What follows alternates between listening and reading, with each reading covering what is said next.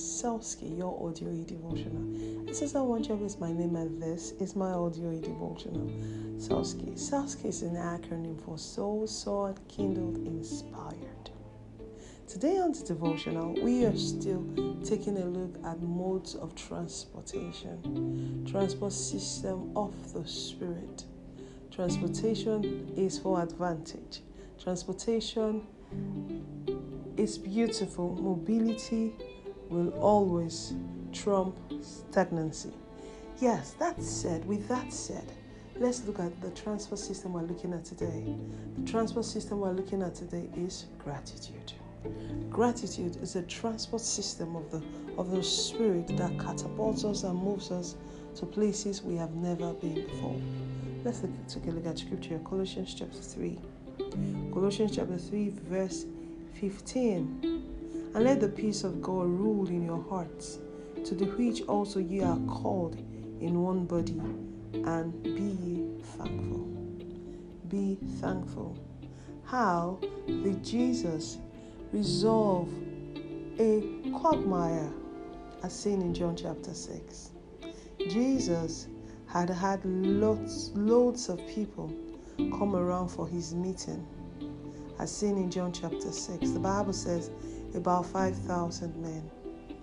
And Bible scholars have always told us as far as there were 5,000 men, women and, ch- and children were naturally more. So Jesus had a crowd at his event, at his program. And it was a situation that would have gone awry. But what did Jesus do? Jesus resorted to thanksgiving. Gratitude is such a powerful transport system of the Spirit. Jesus could have said, Well, like his disciples said, Andrew, I think, what is this among so many? That was one person's lunch. Jesus did not undermine it. The disciples well, just talked about it because, uh, you know, just to talk about it.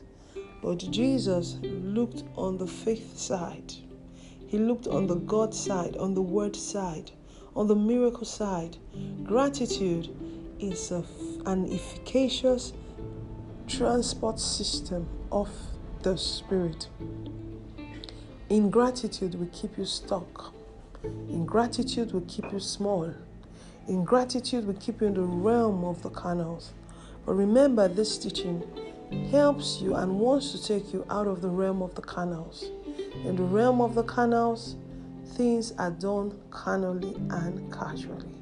In the realm of the canals, you have to struggle for everything. You have to work for everything. But God has this has created a system where you don't have to labor for everything. The, in the realm of the supernatural, things come to you, doors open to you. You drink from vineyards you planted and you know nothing about. Not fraud, I'm not talking about fraud. But God has put a system in place. That same system was what made Hagar, the mother of Ishmael, to see a bottle of water in the wilderness. That is the same system that caused the revelation of Jehovah Yireh that caused uh, a ram to be caught in a ticket on top of Mount Moriah. That is the system of abundance. That system takes root in gratitude. To, for that system to be revealed to you, you have to live in the realm of gratitude. What did Jesus do in John chapter 4, John chapter 6? He gave thanks. His disciple says, There is a lad here who has fish and bread. He has bread and sardine. He just has his meal. His mom packed his lunch. But Jesus takes the lunch and he blesses it. He gives thanks. Gratitude will take you places. Gratitude will transport you places. Never grumble. Never look on the physical.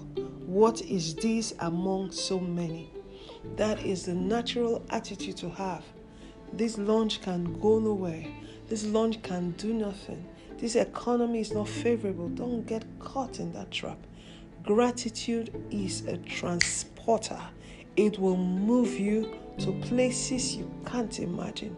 Stay grateful, celebrate, dance, be like David. David's secret was gratitude. He was grateful that God delivered him from the lion and the bear, and on that premise and on that account, he will be delivered from Goliath. That is the heart of gratitude. The heart that always says, He did it before, He will do it again. He did it before, He'll do it again. Not, ah, how am I going to go about this? What's going to happen? How am I going to come out of this? But the heart of gratitude stays in the present, lives in the now, that says, You see this situation now, I make reference to the past. He has done it before, He will do it again. I'm not confused about what God is doing for me. This has gone longer than I had um, planned. God bless you and keep you, cause His face to shine upon you, give you peace on all sides. In Jesus' name, stay grateful.